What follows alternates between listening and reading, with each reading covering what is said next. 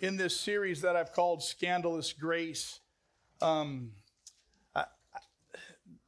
this issue is so important and so profound, and uh, so I think oftentimes misunderstood. And it's so important for me to get this right for us. Um, I, I don't want to go into it of my own accord. Uh, and so Will you allow me the honor again of just praying for myself before I get into this thing called grace? Because it is a profound mystery that's um, that I need some help with in teaching. So let me pray. Father, thank you for the opportunity you've given us to come together corporately together and worship you and open up your word, which is alive and active, and you are alert and active, watching over your word to perform it. So do that in our midst right now. Holy Spirit, I'm asking that you would give us ears to hear what it is you have to say and that you would give me words to speak.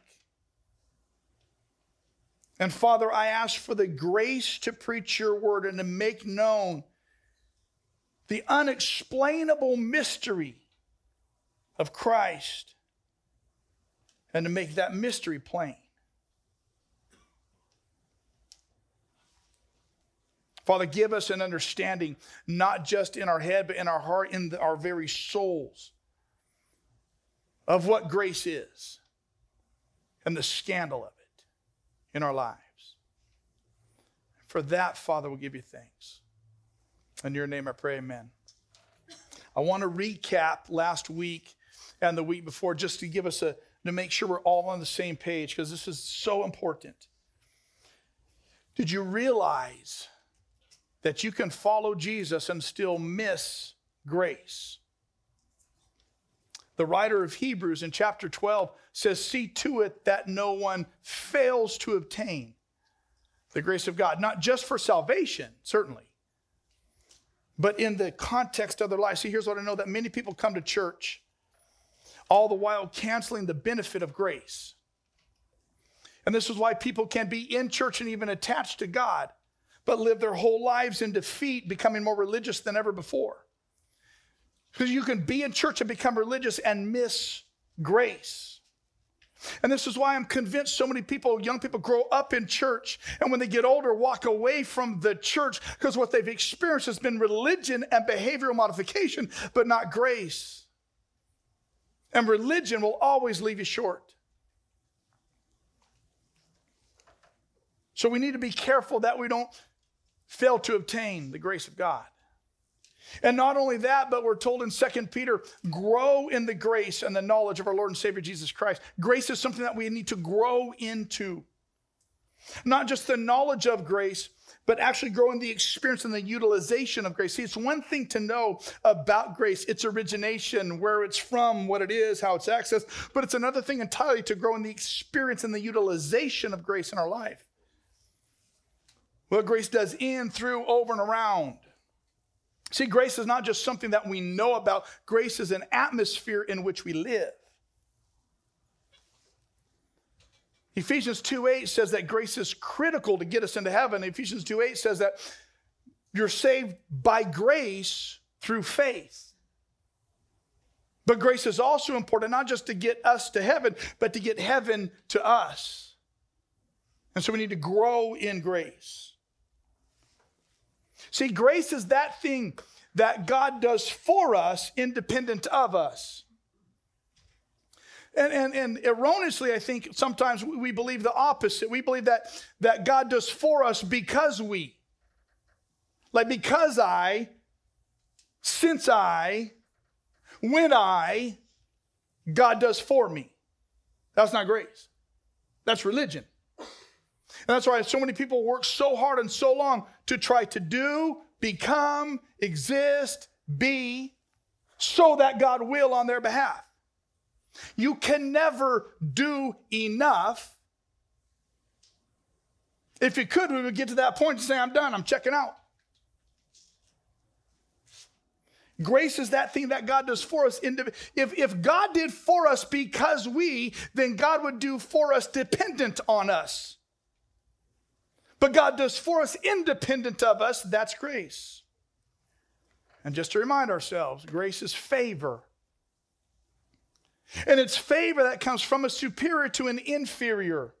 And the thing we have to understand right off the bat is that grace always flows down, it never flows up.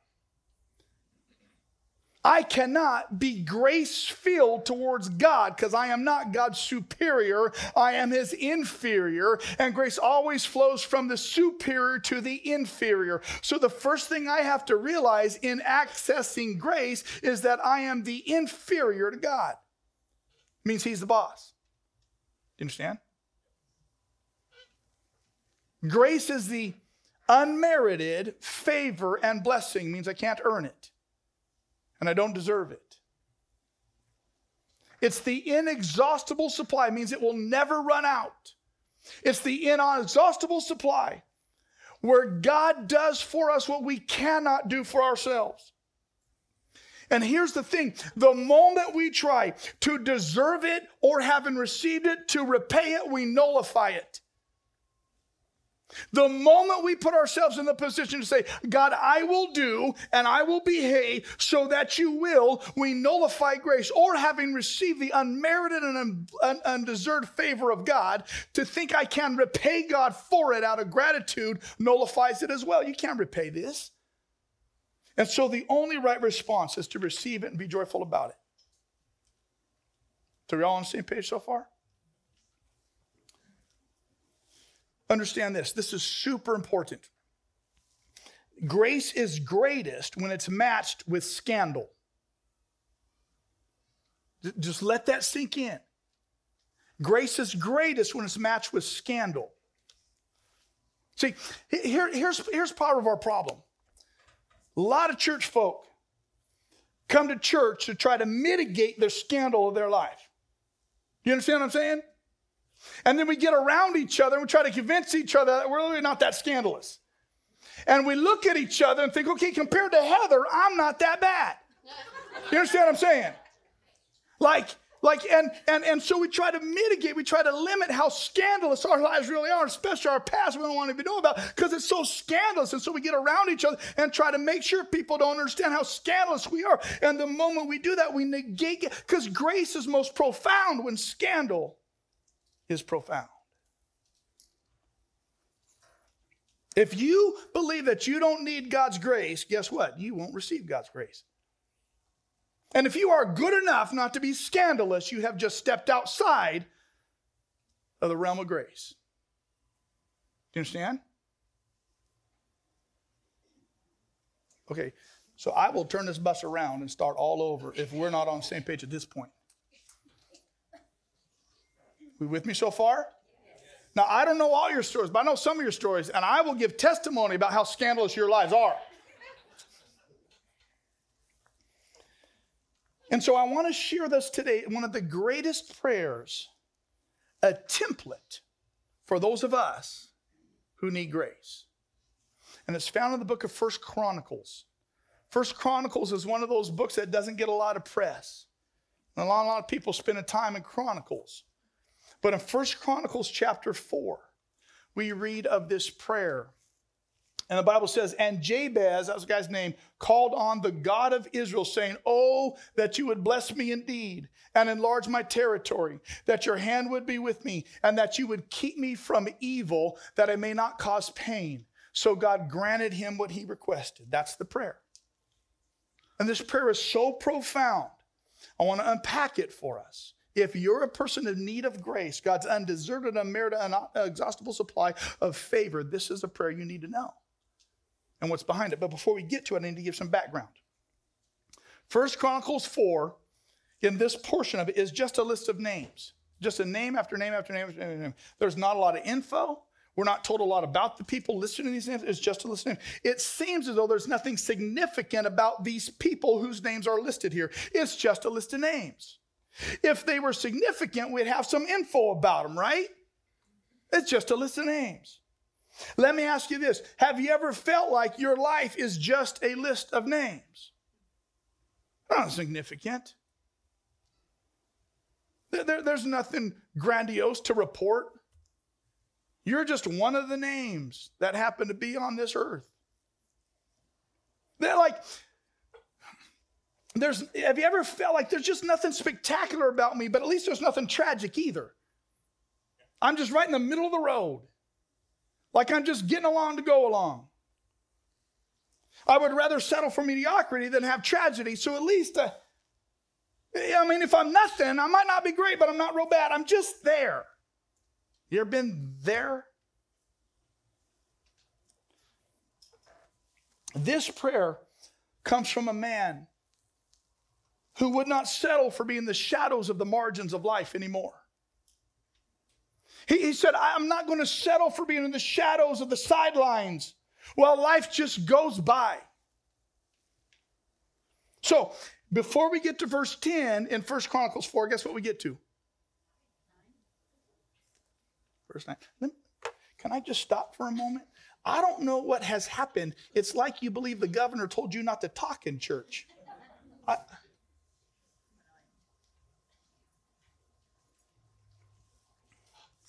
There's a lot of other church you can go to where someone will lecture at you. Let, let's have a little bit of give and take here. You understand what I'm saying? You know the answer to this. Before we get to verse 10, what do we have? See how smart you are? Right there. Boom. So watch this. Now, Jabez, that's the guy's name. Now, Jabez was more honorable than his brothers, and his mother called him Jabez, saying, Because I bore him in pain. Don't miss what's happening here. This prayer was coming from a man whose life was full of pain. From day one, his mama called him pain. You are painful. You're a pain in my you. His name literally means he will cause pain. It's almost a prophecy over his life that the day he was born, his mother said, You are a pain and you will only cause pain. Can you imagine that being your name? Since birth. Every time someone called his name, every time someone wrote his name, every time he wrote his own name, it was pain, it was pain, it was pain. Every relationship he got into, someone got into a relationship with pain. Every business adventure he ventured into was a business adventure of pain. Every decision, every goal, every dream was a decision, goal, and dream of pain.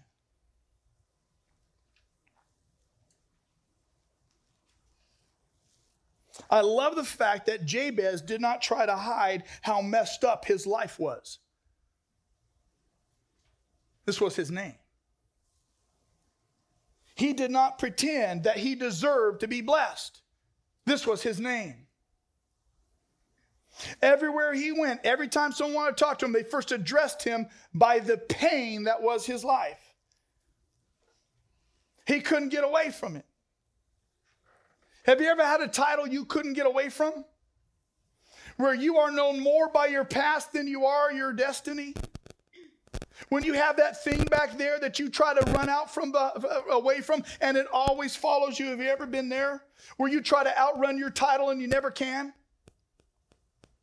Where you are known by what you have done wrong, but by never by what you have done right? You ever been there? Pain, pain, pain. I was thinking about this and I thought, you know, in so many other places in Scripture, God changed people's names. The father of his family, Abraham, Isaac, Jacob, God took Jacob and changed his name to any of you know? Israel. Like the identification of his very people. God took Simon and said, Simon, you are the rock on which I will build my church and change his name to what? Peter. God took Saul, the persecutor of his church, and he met him on his road to Damascus and changed Saul's name to what? Paul, over and over and over, God changes names. And there's no doubt some of you, He has changed your very identity. It's as if He has changed your name. But Jabez remains Jabez. And for us, that is good news because here's the thing if you live in pain, the Bible has good news for you because greater your deficiency is greater God's grace. The greater your deficiency, the greater your pain, the greater is God's grace for you. And if your life is one of those lives in pain right now of deficiency, don't deny it and pretend like it doesn't exist. See, most of us who are in pain, most of us who are in need, most of us who are realizing our own insufficiency, we miss grace because we downplay our, our pain and we downplay our need and we downplay our insufficiency as if it doesn't exist. And here's the thing if we want to act as though we don't need grace, we will nullify God's given it to us. So, the best thing we can do, Lord Jesus Christ, Son of God, have mercy on me, a sinner. Lord Jesus Christ, Son of God, have mercy on me, a sinner. Lord Jesus Christ, Son of God, have mercy on me, a sinner. To realize and embrace that part of it.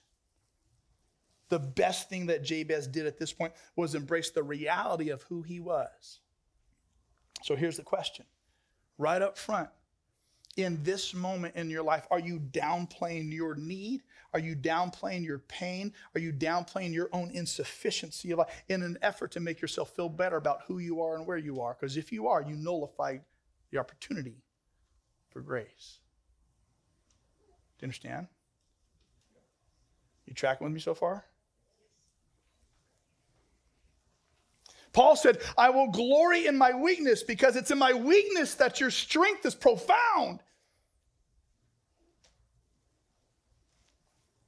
So, the first thing that we have to do in the acquisition of grace by God's hand on our lives is to acknowledge our pain, is to acknowledge our need, is to acknowledge our own insufficiency.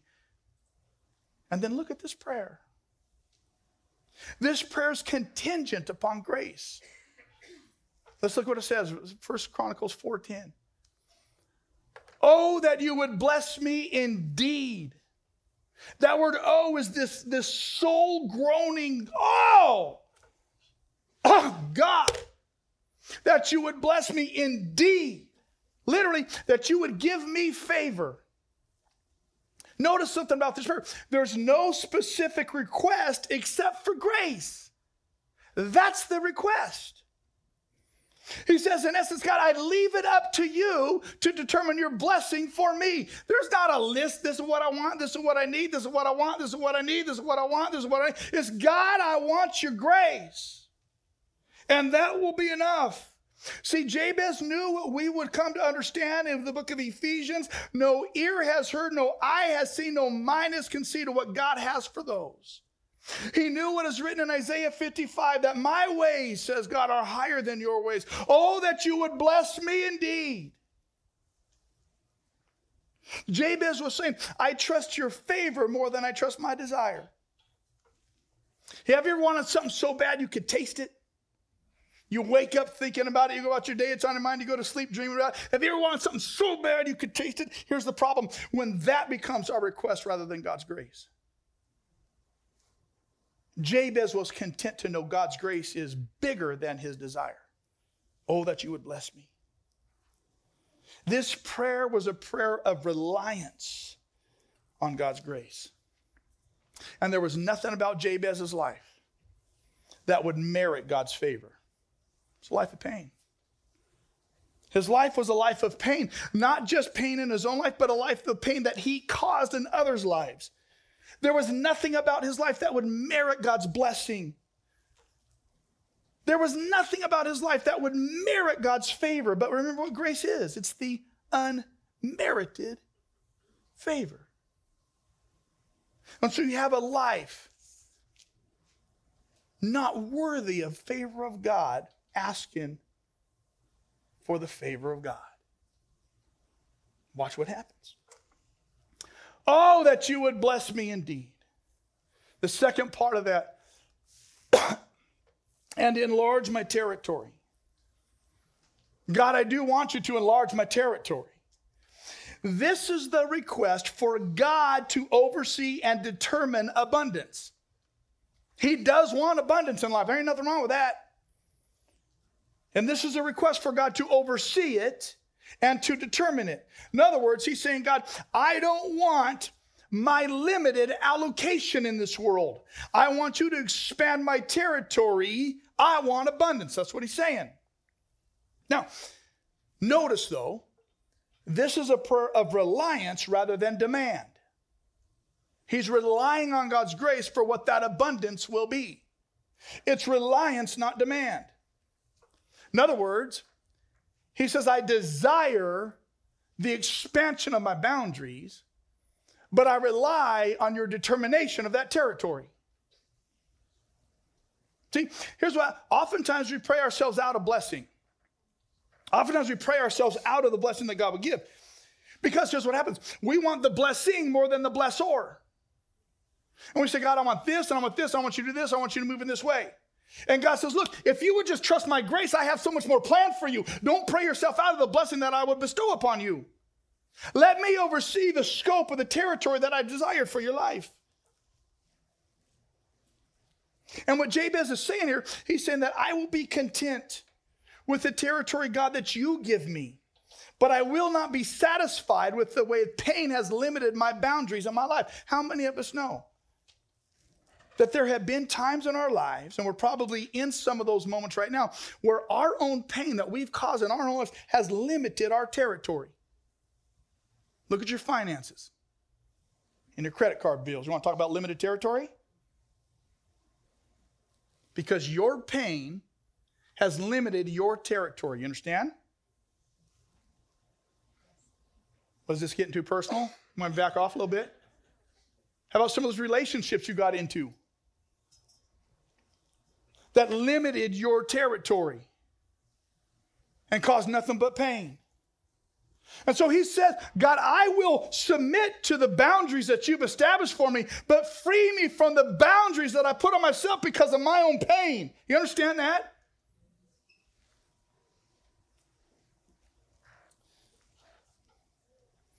Oh, that you would bless me indeed and enlarge my territory. He's saying, I don't just want the stuff from your hand, I want your hand because he says this let your hand be with me. I don't want the expansion territory without your hand. I don't want the stuff from your hand, I want your hand. He says, I want you. This is the attitude of prayer that seeks God, not just what God can give. See, oftentimes we, we continue to press God and pray ourselves out of what He would bless us with. Because oftentimes we want the blessing more than we want the blessor. And we have to be very careful. And so Jabez says, God, I don't want the stuff from you. I want you. See, how many of us know that we're more than the stuff than the stuff that we own, right? Like I'm more than the stuff I own. I mean, I own stuff, but I'm more than the stuff I own. If I believe that I am the stuff I own, then what that means is that the less I own, the less I am. And that's just not accurate. It also means that the more I own, the, the more I am. That isn't accurate either. See, our self worth isn't determined by our net worth, but oftentimes, oftentimes, we want the stuff of God rather than God. God is more than his stuff. And he wants us to desire him, not his stuff. And so let your hand be with me because I know that where your hand is, your eye will be. Where your hand is, your presence will be. Father, keep your hand with me. Let me not walk outside your grass. Let me not walk beyond your reach. God, I don't want the stuff that you have more than I want you. I want your hand. Do you understand? You tracking with me so far? I feel like I'm working hard right now and I feel like you're listening easy. Don't listen easy to this. I, I was I was looking I was looking at my Bible and I came to the book of Acts where it said, and God's hand was with them. And the thing I noticed about that, when, whenever God's hand is with somebody, it's just not for their benefit and their blessing, it's for the expansion of the kingdom. In the book of Acts, in Acts 11, it says God hand was with them and people came to faith. Here's what I know That when God's hand is with you, it's just not for your benefits, for the expansion of the kingdom, so people come to faith. And everywhere God's hand was in Scripture, people came to faith. So here's the thing when you ask for God's hand to be with you, it's not just for your comfort. Matter of fact, it's rarely for your comfort, but it is always for the expansion of this invisible kingdom that become visible in the world. Oh, that your hand would be with me. This is the prayer of grace. Oh, Father, that you would bless me indeed, because I know your grace is greater than my desire. That your hand would be with me, and that you'd keep me from evil, that I'd be free from pain. Look at what it says that you would keep me from evil, that it may not cause pain, that you would keep me from evil, that I'd be free from pain. He's saying, Keep me from evil and keep me from the evil one. It's exactly what Jesus taught his disciples to pray. Lead us not into temptation, but deliver us from the evil one as well as evil. He's saying, Keep me from evil that causes me pain and keep me from causing pain to others by the evil in my life. Because don't you know, we've experienced both. We've experienced pain in our lives by the evil of our own inclinations. And we've experienced causing other people pain because evil in our life, right? Here's what I know some of us, in the darkness of the night, and the sleeplessness, even though the pillow is soft, are haunted by the pain that we have caused others because of the evil in our lives. Right? Right? And Jabez is saying, God, I want to be in right relationship with you. Keep me from evil from evil in my own life that causes me pain, and from evil in my life that causes other people pain. Keep me free from the evil that pain, the pain that evil brings, and keep me free from the pain that I bring on others because of my evil. Now remember, the name Jabez. He just prays this prayer Keep me from evil that I be free from pain. What is his name? His name is pain. His name is pain. And he prays, God, keep me from evil that I would not cause pain. Keep me from evil that I would be free from pain. In other words, he's saying, God, keep me from the pain of my past, that I would be free of it. Let my history not determine my destiny. That's what he's saying. How many of us know that oftentimes others keep us tied to our history and the pain of it? And God offers us the opportunity by His grace to walk into His destiny, no longer tied to our history. Did you know that grace is the pathway to destiny? Grace is the pathway to God's future for your life. See, when we walk in the favor and blessing of God, you walk into His destiny for you. However, when we try to earn God's favor religiously, it forever ties us to our history. Here's why because that's what religion does it always ties you to the f- failures of your past. When we try to be good, it's always in reference to how bad we've been. Do you understand? How do you know that you are now being good? Because you marry it to the failure of your past. And so when we try religiously to be good, it keeps us forever tied to the failure of our history. When we try to be religious, it's always in light of how irreligious we've been. So when I try to be religious in order to earn God's favor, it keeps me tied to my irreligiosity of my history. And you can never get to the destiny of God apart from the grace of God, because to get apart from the grace of God ties you to religiosity, and religiosity always ties you to your history. Did you follow me? Okay, that was good stuff right there. I'm just saying. I'm saying. And grace is the only thing that leads you to your destiny. Because grace is the only thing that, unmerited of your behavior, enables God's favor to be on your life apart from your history. And this is why so many people never get free from their past and they get in church and get more religious than ever before, never being able to be free from their past, still tied to it. Because regardless of how hard they try to be good and how religious they try to become, they're always tied to their failure because your goodness and your religiosity is always tied to the failure of your history. Grace is the only thing that will lead you to your destiny. So Jabez prays, understanding who he is. Oh, that you would bless me indeed, that you would enlarge my territory, let your hand be with me, keep me from evil, that I be free from pain. What was the result of that prayer? God said, All right. That's it. He's like, Done. So God granted him what he requested. Why? Not because Jabez was perfect, not because Jabez was good. God never changed his name. He was still the man of pain, in pain. It didn't change. Now, the Bible does say in verse 9 that he was more honorable than his brothers. And what that does mean, in one hand, is that he didn't live in blatant, unrepentant sin, regardless of God. It, it, as Bono says, you plant a demon seed, you raise a flower of fire. So it's not that he was living in that unrepentant sin, but it also means this that he was honored more than his brothers. Why would he be honored more than his brothers? Because he trusted in God's grace, not in his behavior. You want to be honored more than others? Trust solely in God's grace, not on your behavior. And God grants it now. There are two things that are going to disqualify you from this prayer. One is believing that you don't need God. If you believe that you don't need God, you will vacate the opportunity to be filled by His grace.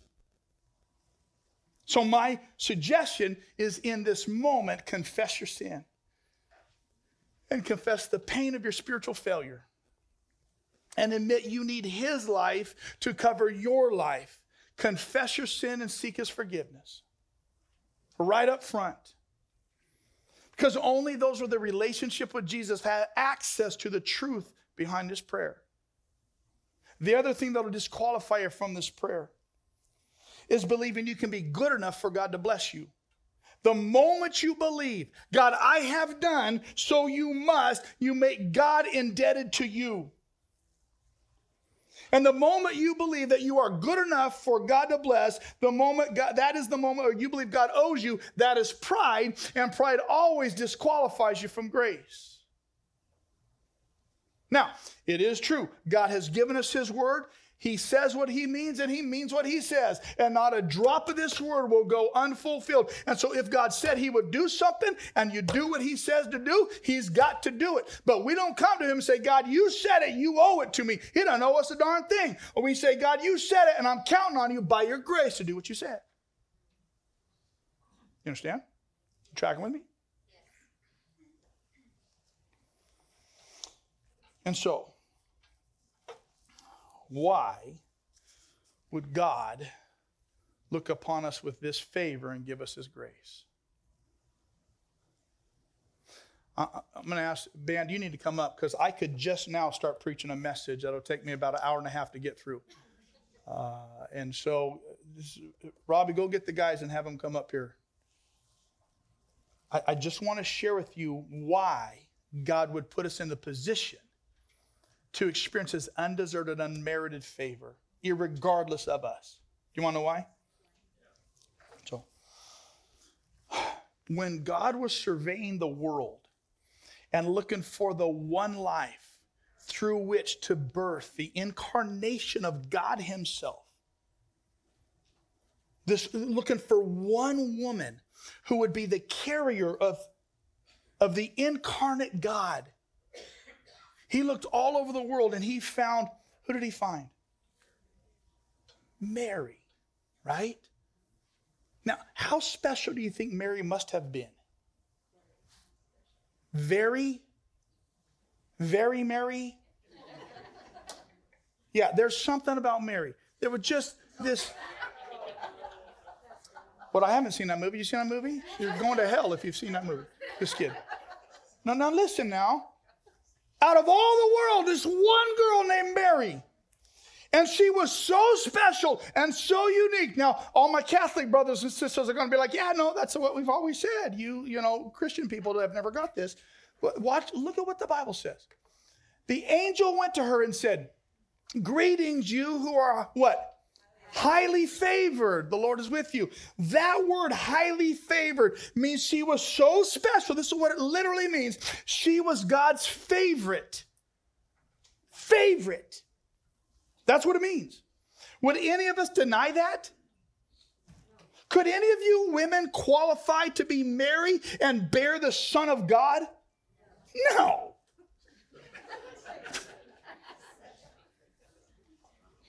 So we understand how favored she was. God's favorite.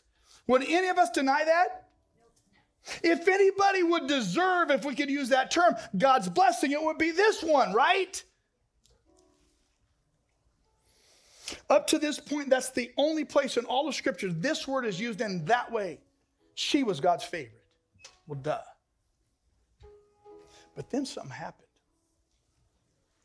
And the Apostle Paul, under the inspiration of the Holy Spirit, in communicating God's heart to his people, of his people, for his people, wrote Ephesians, what we know as chapter 1, verse 6. The only other place in all of Scripture that this word is used in the same way, God's favorite. Ephesians 1 6. Praise to the glory of his what? His grace. By which? By what? By his grace he has made us accepted in the beloved by His grace. The same word, God's favorite, spoken over you, spoken over me because of my relationship with Jesus. I am now declared as Mary, the mother of Jesus, was God's favorite. The only other place in all of Scripture that this word is used in the same way as the favorite woman who bore the Son of God in the flesh is spoken over you and is spoken over me, that I and you am now God's favorite. That's why God answers prayers like this. You are his favorite. Did you know that you are God's favorite? If you have a relationship with Jesus, you are God's favorite. Did you know that? Let that sink in. That you are God's favorite. And you have been made his favorite by his grace, not by your behavior. The reason why God will answer this prayer in your life because you are his favorite. Now, understand this. There's a two sides of that coin. Because if you are God's favorite and someone else has a relationship with Jesus, it means they are God's favorite. How are you doing treating them as God's favorite? How does it change our relationships with each other if each other are God's favorite? How does it change how we post about people? How does it change our attitude about people? How does it change our interactions with each other? Whether they look like us or not, whether they talk like us or not, whether they're our next door neighbors or around the globe, how does it change those who are also God's favorite? You been treating them that way? If you are married to God's favorite, how does that change how you treat them? If you have bore the child that is God's favorite, do you see how profound grace is? Do you see how earth shattering, mind blowing, numbing the scandal of grace is? Can you imagine being God's favorite? Not because you're good, but because how scandalous his is, grace is. Can you imagine being his favorite? If you believed that you were God's favorite, it would change the confidence that you had. You would really, therefore, then believe that God really does work all things together for your good. If you believe that you were his favorite. If you really believed that you were his favorite, you would have confidence that nothing in all creation, not in your past, not in your future, could separate you from the love of God. If you believe you were his favorite, if you believed you were his favorite, you would literally pray with rejoicing and thanksgiving and confidence before the throne of grace. If you believed you were his favorite. Imagine the joy that you would attack each day. Imagine the confidence with which you would go after each day, knowing that you are God's favorite.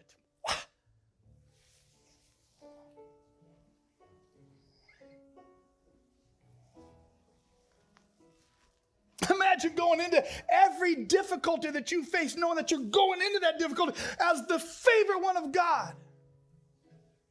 Do you see how the scandal of grace changes everything?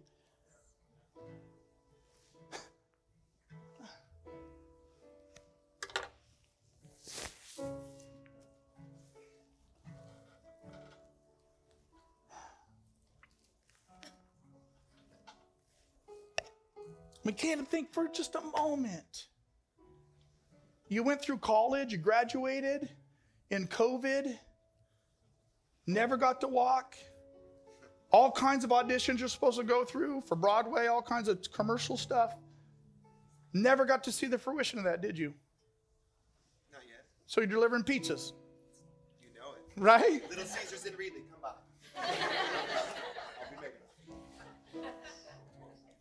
I want you to know that you are God's favorite.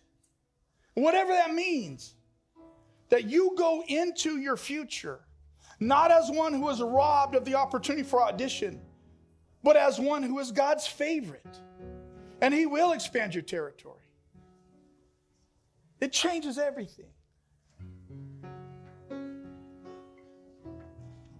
So here's my challenge every morning, wake up I mean, I mean, I hope you wake up every morning. But, but honestly, if you don't wake up, you're better off than here anyway, right? So if you wake up in the morning, pray, oh Father, bless me indeed. Enlarge my territory. Let your hand be with me and keep me from evil that I be free from pain. And pray it knowing that you are God's favorite. And as his favorite, you no longer have to earn his blessing. And as God's favorite, you no longer have to beg for his favor. And as God's favorite, you no longer have to settle for the scraps from his table.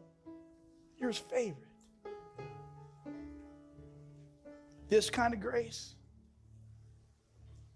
is scandalous. And I love it. And I love him for it. Pray with me.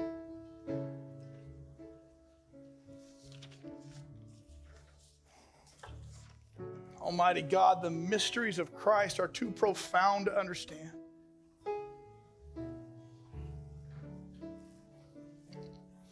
Your grace is it's so different than anything else we've ever experienced in this world. It's too difficult to grasp. So, Holy Spirit, would you speak to us and make the unsearchable riches of Christ plain to us?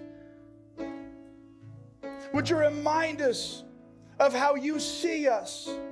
That we not earn your favor, but we admit who we are. Coming before your throne in humility and repentance and asking you for grace that not only covers our history, but pulls us into our destiny. Would you hear from our lips as you heard from Jabez? Oh God, that you would bless us indeed. Oh God, that you would enlarge our territory. Oh God, that you would keep your hand with me. And that you would keep me from evil, that I be free from pain. Oh God, overwhelm us and amaze us by the scandal of your grace. Amen.